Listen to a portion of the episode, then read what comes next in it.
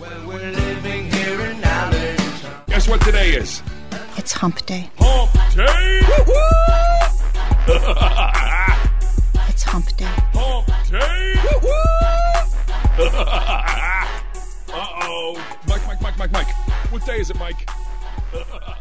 It's Hump Day, Patriot Radio News Hour. I'm Joe Jaquin, CEO of the Patriot Trading Group. How you doing? Happy Wednesday to everybody. The sun is out. Of course, the valley sun. It is. Wow, is it hot? It is uh, well north of a hundred degrees, and we are just waiting, waiting, waiting, because six months out of the year, the weather here is fantastic. The other six months, not so much, and we're waiting here. Hopefully soon, uh, the weather will break. We've probably still got, really, if we're honest with each other, we've probably still got another month of 100 plus degrees. But uh, that's the weather. Our toll free number, 800 0592. The website at allamericangold.com. And man, do we got a lot to talk about. We got gold up, silver up. Uh, matter of fact, silver 1425. Uh, gold's up 7, 1204. Uh, the Dow is mixed. Uh, news breaking that uh, we're trying to propose a new round of conversations with the Chinese about trade. Uh, the other big factor, crude oil, Brent crude. Now, so there's two big types of oil, right? You've got Brent and NYMEX, and and the difference between the two of them is pretty simple. So Brent crude is what we'll call a lighter crude oil. And what, what lighter really just means is it's easier to refine. So the type of oil that comes out of the ground, it, it varies uh, by geographic area. So here in the United States, we're fortunate enough that uh, we get that lighter crude out of the ground pretty much. Pretty much all of our crude is that lighter type of crude. Uh, that crude is seventy-one dollars a barrel today. Uh, by the way, it's up about four or five dollars in just the last twenty-four hours, all having to do with crude inventory levels. Uh, I won't bore you with all the details, but here's what was interesting: the crude supplies were down five million barrels, but then what I'll call the the gasoline and the diesel fuel was up six million barrels. So I'm kind of looking. I'm like, okay, well, that's a plus a million. I guess they don't look at it that way. So the big drawdown in crude, uh, leading to this big, big rally here in the last 24 hours. The Brent crude, just so you know, that's the heavier crude. Uh, and I don't know heavier and lighter. Hey, I'm not an oil guy. I don't know what what classifies one as the other, but that tends to be uh, the crude oil that you'll get like in the Middle East and, and things of that nature. Uh, that it broke eighty dollars to the barrel. Uh, let's hope this is just a again the result of creating too much money versus the hey we actually may have a supply issue obviously the Iranian sanctions which are supposed to go into effect next month and already the Chinese and, and, and India last week, I didn't even get to the Chinese and India both said they're going to ignore the United States. We'll see. I don't know. Uh, of course, that is the two large by far. Iran sells more oil to those two countries than any others. Uh, and, then it, and you know the funny part is Syria's third, of course, not Syria. I'm sorry, Turkey's third, and they've said they're not going to uh, they're going to ignore the United States, uh, and then Iraq is fourth. So uh, I don't know. We'll, we'll have to see. But if somehow that comes into play, and they really do get these countries not to buy Iranian crude, very possible we could see a hundred dollars a barrel again. So let's hope uh, that doesn't transpire. But that is what is moving the markets. Uh, the dollar's down uh, on the news that the United States proposing a new r- round of trade talks with the Chinese. And remember, I don't know why it is, and and, and it doesn't really matter because this is all games, right? We need to now believe just the uh, I guess, for lack of a better term, the fact that we made a phone call to the Chinese about trade somehow weakens the dollar.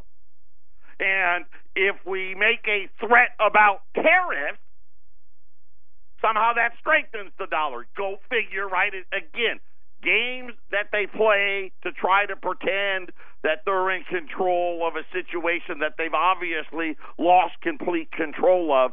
Uh, but that is the rumor that Washington, uh, the trade concerns are now starting to create movement within the United States. And I'll just give you the long and short of it. The first $50 billion, that was like free. What I mean by that, the steel and aluminum tariff that they put on and, and was mostly those types of products wasn't that big of a deal for the United States. This next $200 billion, a really big deal.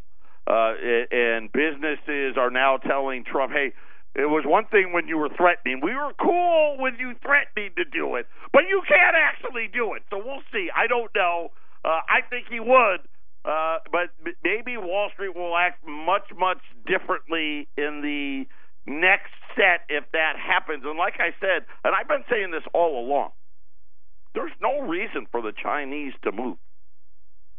There isn't. Right? We've allowed for this to happen for over 20 some odd years. Why would they all of a sudden, oh, okay, well, oh, you want to change it now? Okay, sure. Why not? Go ahead. Right? They're, they're the second largest economy in the world in dollar terms, but let's not mistake it. They're the largest economy in the world in terms of stuff. And guess what? They want to they want to continue to be that. They actually want to take over, and they're going to, right? They've got way more people than we do. In the next five years or so, and it may not even be that long, they're going to be the largest economy in the world, period, no matter how you measure it. Patriot Radio News Hour. Got a great show lined up for you. Don't touch that dial. 800 951 That is our toll free number. Uh, and it has become a very, very crazy gold and silver market in the last, say, six weeks. Uh, we've had all this product disappear. Uh, silver, uh, we call every single day, and and just I think we're getting real close here in the next. And I said by the end of the year, it may be a little sooner than that. Uh, it won't matter what the year is on Silver Eagles. Right now, we got into this this thing where the older years, okay, the what we call the backdate years, were less. That's starting to go away because well now the backdates have gone away, uh, but there are no uh, more back dates available. Uh, the the gold side. Right? I mean, think about some of the stuff we did this year.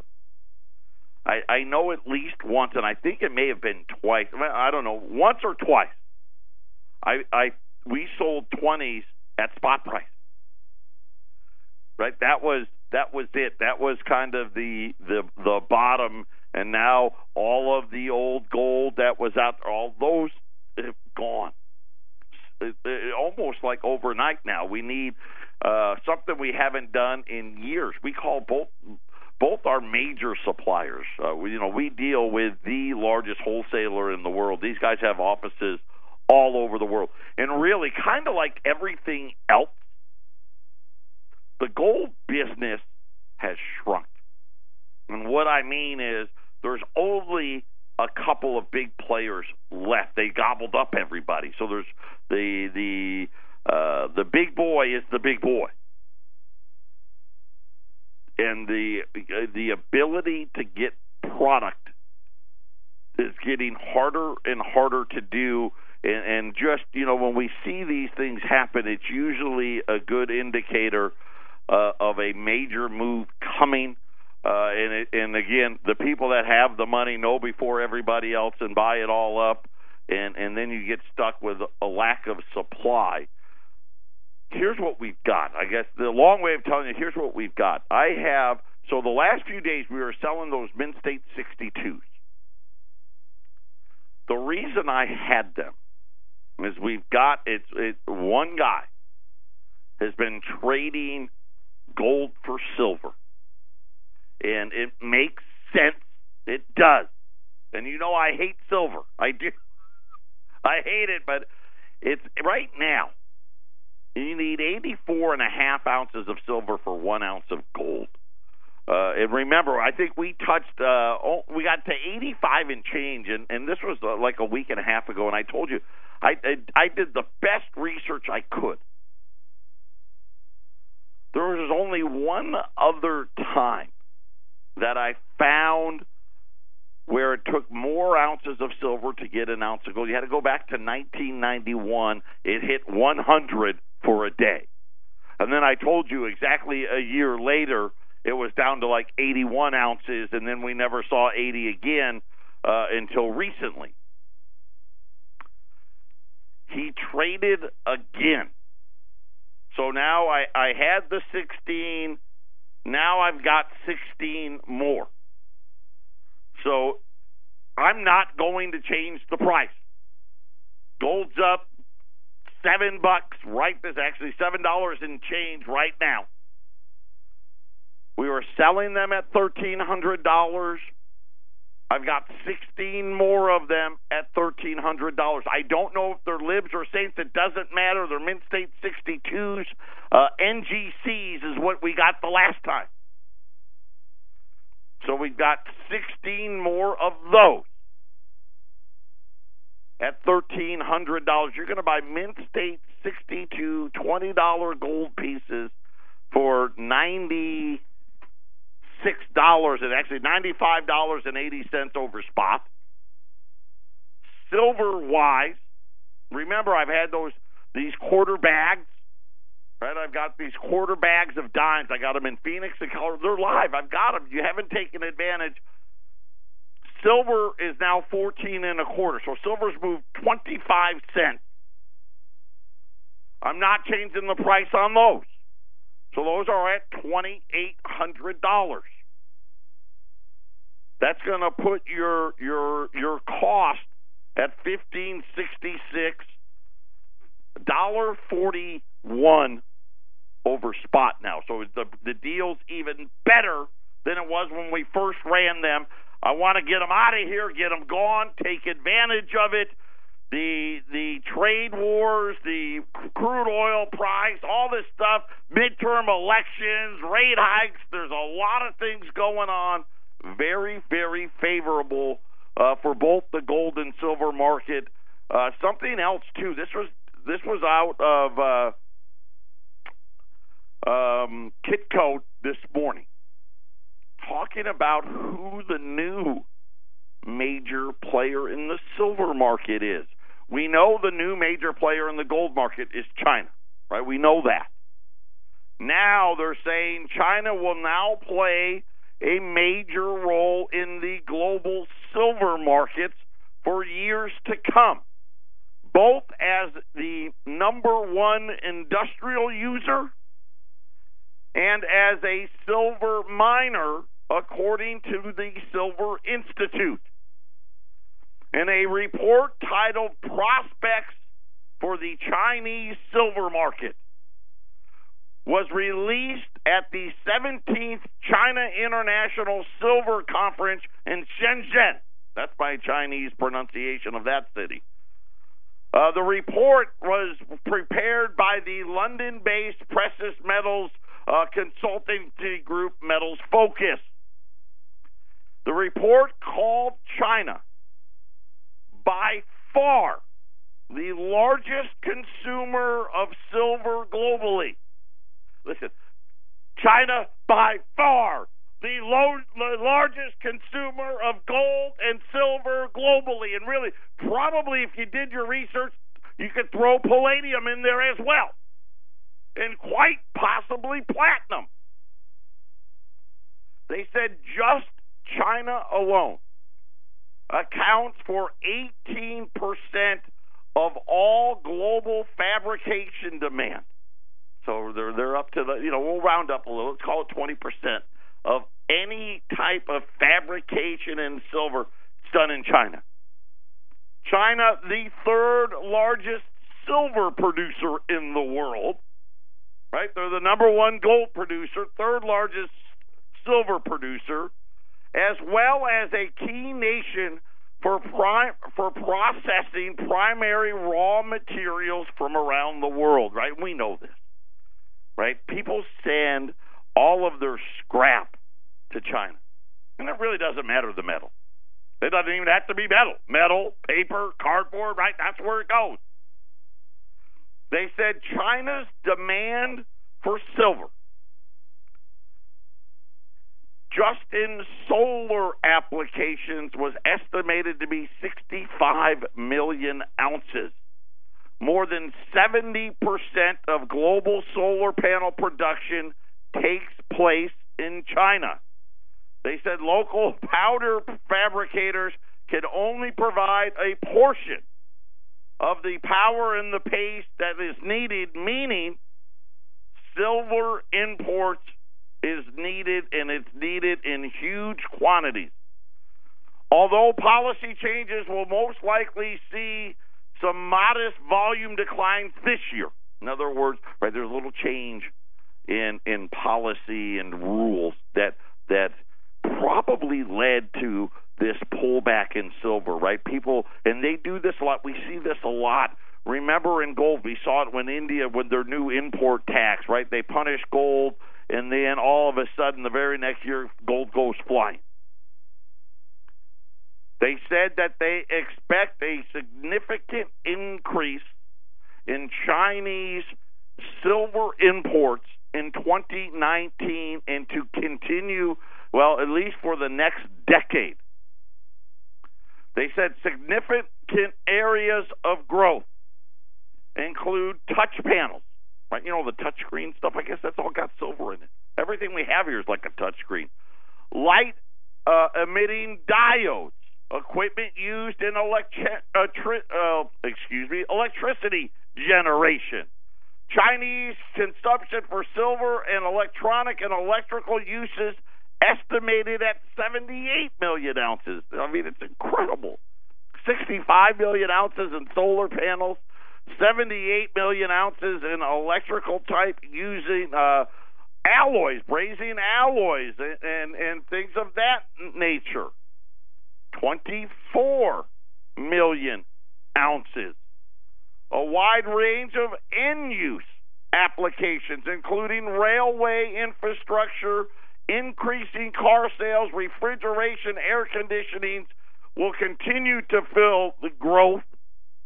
Jewelry and silver demand uh, reaching 29 million ounces. And however, they said that they expect this one to increase greatly as well. Uh, they were part of the new, I guess, the new procedures, uh, and they don't even mention any type of investment from the Chinese people. But I thought it was worth letting you know China, the largest consumers of precious metals, gold, silver, and like I said, probably if we did the research, maybe all of them, platinum, palladium, uh, and rhodium as well. But but at least in silver, uh, not even close. And and according to the the World Silver Council, uh, China is now setting itself up to be the major player in that market. It'll be interesting to see if they can wrest control away from the banks, right? We know J.P. Morgan, uh, one of the largest, uh, what, what I'll call gatekeepers of silver and making sure the price doesn't match what the demand is. Uh, but nonetheless, a lot of things happen. I know it's hard, right? We got these headlines, and everyone's trying to convince you how great the economy is. That's usually the tops right? When you get to here and they're doing the the hardcore cheerleading, that's usually the top. Then you think about yesterday in the budget deficit numbers. This morning, the CBO came out. They had to admit that they were way, way off the mark. And here was something I didn't even realize it, and I should have yesterday. According to the latest report from the Congressional Budget Office, they now anticipate 2018 the United States will breach the $1 trillion mark when it comes to the federal deficit. And remember, that's the small number. The actual number is probably close to 1.4, 1.5 trillion. They estimated the number, and this was a number that three months ago, their estimation for the debt for the year was only $804 billion. And you think about it. Right now, they're saying three months later, they're now saying a trillion. Right? This is how bad the numbers really are. Right? And, and, and I guess we can listen. We can believe one of two things: that they're just bad at doing math. Okay. Now, again, this isn't even hard math. This is just like ab- addition and subtraction. I mean, you really don't even have to use multiplication and division, and you certainly don't have to use any type of geometry or calculus or anything like that. You don't need a doctorate in mathematics to do this math. So we either need to believe that they're completely horrible at math. Which, I mean, hey, it's possible. We all know people that can't do math, right? It just it, it drives you nuts. But they're out there, and maybe all of them work for the Congressional Budget Office. It's possible. It's unlikely, but it's possible. Or they're just trying to deceive us.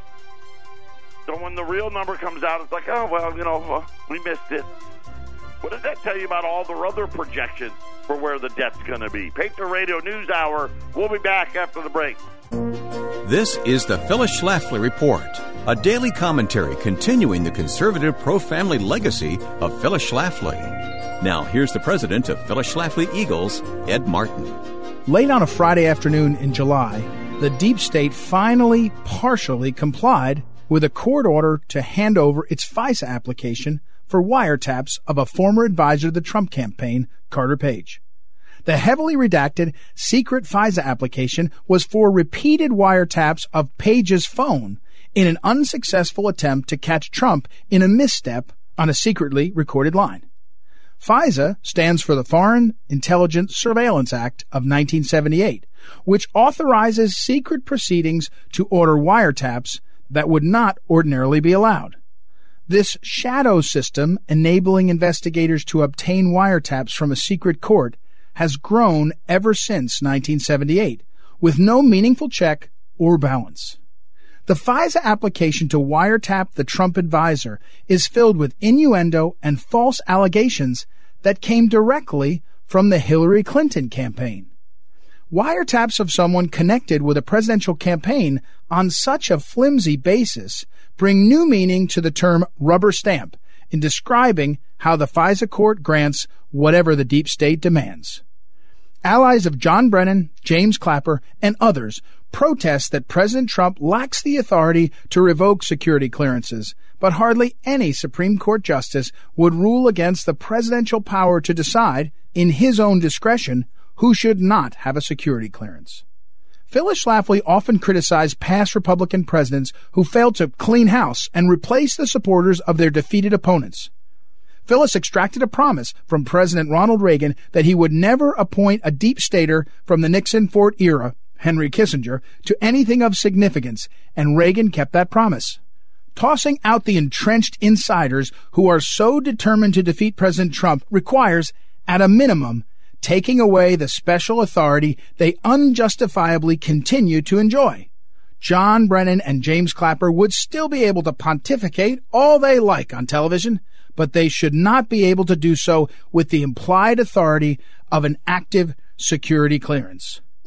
This has been the Phyllis Schlafly Report with Ed Martin, president of Phyllis Schlafly Eagles. And we think it's time to take Washington back from the power brokers. At phyllisschlafly.com, we're organizing a grassroots movement to stand against the deep state bureaucrats who control government.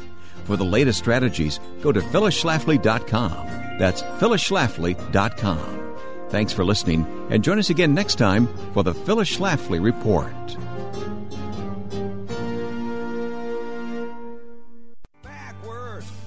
Welcome back, Patriot Radio News Hour. You know the the thing that really gets me is the system that we've put in place for our central bank makes absolutely no sense. It's it's an classic example of of how you have the you know what I'll call the wolf guarding the hen house, right? Classic example of that. Classic example of what you end up with when when you see a lot of these fraud cases, like you know, bring up Bernie Madoff, right? Same thing, right? Bernie Madoff, he had his secretary and some the person in accounting, right? It was just a, this little triangle of people, and everybody else was kind of left in the dark and acted like they were what? They acted like they were a real business. And and people thought that they were. Of course, we realized later it was nothing more than a fraud. And this is exactly what the central bank is. It's a fraud. It's designed if you actually study money right? Think back for those of you that remember Ron Paul and Ben Bernanke when Ron Paul asked Ben Bernanke, "Is gold money?" And remember, there was that long pause. Because he knew that it was, but he had to think for a minute. Because he knew he had to say no. And he had to come up with a, a, a story behind his answer, which was gold was nothing more than a commodity. Right? That was his the long and short of his answer. It is not money, even though the Constitution to this day still says it is. Right? Still says it is. And what they want to do is they want to commit a fraud. Right? They use words like stable dollar. They give the Fed importance. Right? They've made us believe that the Federal Reserve can somehow control employment. Yeah. Right? Because that's their mandate. Well, we gave them the mandate that they want to have full employment, right? That's their goal and a stable dollar. Now, apparently, they got a new mandate, right? They got full employment, they've got stable dollar, and now they've got 2% inflation to go with it. Of course, I told you, they just make these things up. Now, why did they use the word stable dollar? Because they already knew that they were going to devalue it. That was their whole premise. You know, you think back to when they originally got created and, and their secret meetings, and, and of course, all of them. Uh, if you read their writings later in life before they passed, all were like, you know, we would have been tried for treason for doing what they did. But they knew that first they wanted to get the gold out of your hands. And they wanted to replace it with paper. And they pretended for a while that the currency was backed by gold. Right? Until all the foreign governments out there were like, eh, you know what? Here's $35. We'll take the gold. Of course, then they closed the gold window. And it's not coincidence. Well, you think it's accident? that all of a sudden we went essentially 195 years and only had 400 billion dollars of debt. That's it. And almost 250 billion of the 400 billion came from World War II and all the and then the policies from Lyndon Johnson. And then the explosion happened. And I'm going to remind all of you, you know, the bad math. You know, we talk about the bad math from the CBO, the bad math they used on these tax cuts, and they're still trying to, to you know, massage it. Oh, it's not that bad. Well, you know, the business side paid for itself. No, it didn't. We're going to have a trillion dollar deficit. Nothing paid for itself. But remember the math they like to use. Right? They like to go back to when Ronald Reagan did his great tax cut. Right? Part of the thing they don't talk about in the tax cut is what they did to Social Security Medicare. Let's not leave that part out. But they do. But you also have to remember the federal funds rate was near 20%, and they brought it down to 6 Right now, they want to do a tax cut, and they're going to bring rates from zero. They want to get to three. Right? It, it's it, the math doesn't work. It's idiotic to actually think that it would. And they try to act like this is something that they have control over. But if you actually study money, this is what fiat money's supposed to go to zero. That's how it works. You create debt, and by debt, right, that means you're you're creating money through debt, and you got the printing press, and you print and you print and you print, and then all of a sudden it starts out gradually at first, and then it starts to get real, real big. Right, the printing doesn't ever stop. Right, auction after auction after auction, billions and billions and billions and billions. And every what? Every what now, over 90 days, what do they announce? We got to increase the size of our auctions. 90 days later, we've got to increase the size of the auctions. 90 days after that, we have to increase the size of the auction. Right? And, and of course, uh, the the whole thing is is nothing more than a Ponzi scheme and a scam, and and and it's de- designed to impoverish this is what it does. Did you see the report that came out today? I don't know if you saw it or not. They're so happy. The median income, they said, has finally gotten back to where it was before the Great Recession. Right? And they're patting themselves. They're proud. Oh, yeah, high fives all around. Well, that's great until you put the inflation that you've created over the last 10 years in. We're nowhere close. This is the problem. Right? It's nowhere close. Right? If they came back and they had said it, now this report had said median income is now 50% higher than when the Great Recession happened, then I'd be like, okay, you guys are doing something. Patriot Radio News Hour. We'll be back after the break. 800 951 0592. Mint State 62 $20 gold pieces. 10 to $15, depending on whether they're libs or Saint, but less than the raw 20s, the plain Jane that we normally tell you. Remember, this is what we tell you to do. You want to buy at the lowest end. And I know when you talk to other dealers, you go into a coin shop, they're going to say, "Oh my gosh, this is this is awful. This coin, it could have been polished, or or it's all beat up, or or this is something a jeweler would put into his jewelry." Like that's somehow a bad thing, right? And you don't want this. No. You want this overpriced stuff. Same amount of gold, but you want to pay more for it because somehow paying more is better.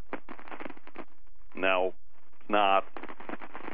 But I'll tell you, and I apologize for the static again. I, I thought we solved it. Uh, we're going to try to work on it again. Maybe they're just upset because I'm attacking them so hard. They're listening, and when I get a little, when I get a little clue too close to the truth, we get the static guys out there. Uh, but they talk about all of these things. So here's today. Guess what? Today I'm going to help all of you out. All you people that believe that. I got graded coins less than the cheapest 20 I could possibly have. MS62, $20 Libs and Saint, $1,300. It's like $95 over spot. Right? It, it's an incredible value. Junk silver, again, $2,800 for a quarter bag of junk. Incredible value. $2,800. You're at a, like a dollar forty over spot for government hallmarked silver. It's ridiculous. Listen, take advantage or don't. Right? If you if, if you're, I'll just say it right now. It's dumb not to do it. You're not going to get a better deal by waiting because here's what's happened. Right? All of the people with real money have come in and bought up this market. But this is how I do it. Should I raise my price today? Of course I should. Am I going to? No. Because really, what I want you to do is I want you not only to feel good about the great deal you got today, but then I want you to reorder. I want you to tell your friends this is how we do business. There's not going to be a bait and switch here. When you call, we're not going to try to talk you into something else. But I'm going to give you three stories that highlight the issues with the lies that we've allowed and how we've set up the central bank. Remember now, they're telling you inflation's 2%. Right? Matter of fact, for 10 years, it's been less than 2%. Just got to 2%. Here's a story. This is out of Seattle. Okay, in Seattle, they're building a new international arrivals uh, section of their airport. Okay, so they're they're having a a whole section there, and I'm sure it's probably going to be loaded with flights from Hong Kong. The project, which is expected to open eight months later than officially planned. Okay, so that's not really, really, if you think about government work, that's not too bad. Eight months later than originally planned. They say it's going to open in August of 2020. The Port of Seattle commissioner, when they put in what they expected the cost of this to be. It was 2013. Okay, so now they've been now this was before they started building it, and then they they got it approved, and then they you know they started building it, and then now the airport will be done in 2020. They said the original cost would be 300 million dollars to build the new international arrivals facility. A review uh, by the independent panel appointed by the Port Authority commissioners now say the cost is going to be $968 million. Again, we could either be really, really bad at math, right? We can keep going to that card but here's what the review said why. I mean, you think about it, it's more than 300% more than what they said it was going to be. They said that they're not surprised at the new figure given the supercharged construction cost and a an increase they did say there was an increase in time i guess 8 months is substantial and the scope got a little bigger, but the supercharged construction cost. In other words, well, when we said in 2013 it cost this much, today that exact same amount of work now costs three times more, but there's no inflation. How about this report? And this one, we've been following it all year. Used cars and truck prices in August okay, jumped another 6.4% from a year ago after jumping 5.1% in July. Remember, we did the same report in July. They now say that the index has now hit a new, another all time record high uh, in both trucks and cars. Manheim is the one that does it, by the way, they should know. They're the largest auction auto company in North America. They run about 8 million rental car lease turn ins and repos through their auction online every single year.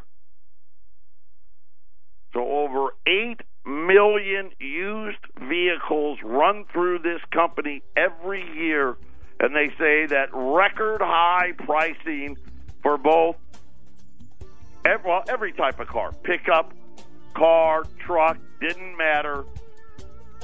Then I'm going to give you what the former Treasury Secretary has to say about the American dream in the final segment. Don't touch that dial. Final segment on this Wednesday, 800 951 0592. I'm going to finish with the cards, and then I'm going to tell you what Hank Paulson had to say about owning a home in America. And don't worry, there's no inflation. According to Manheim, the average age of a rental car, remember, they do all the rentals, okay? 8 million of them. In the 80s, the late 80s through the 90s, the average rental car was pulled with 15 to 20,000 miles on them. Today, the average rental car, which by the way, now the, again these are new all-time record highs. You don't, you're not getting this all-time record high rental car price, right? That's the you know used car price with fifteen to twenty thousand miles on it. Uh-uh. The average forty-three thousand five hundred miles and an all-time record high.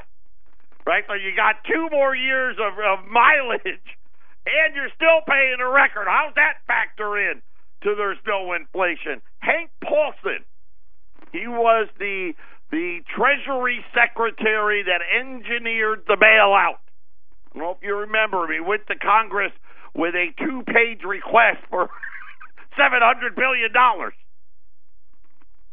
He was speaking at a conference by the Brookings Institute talking about lessons of the financial crisis. That's all these people do.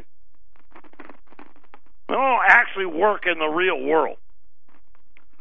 All of the benefits are going to homeowners and not to renters, and it's gone too far.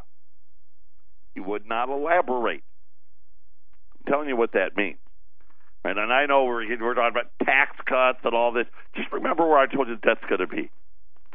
Okay? All these deductions, the mortgage deduction, all that stuff's going to go away. The American dream has changed over time, he said. He's worried about the trend of home ownership being more about investing than being about a place to live.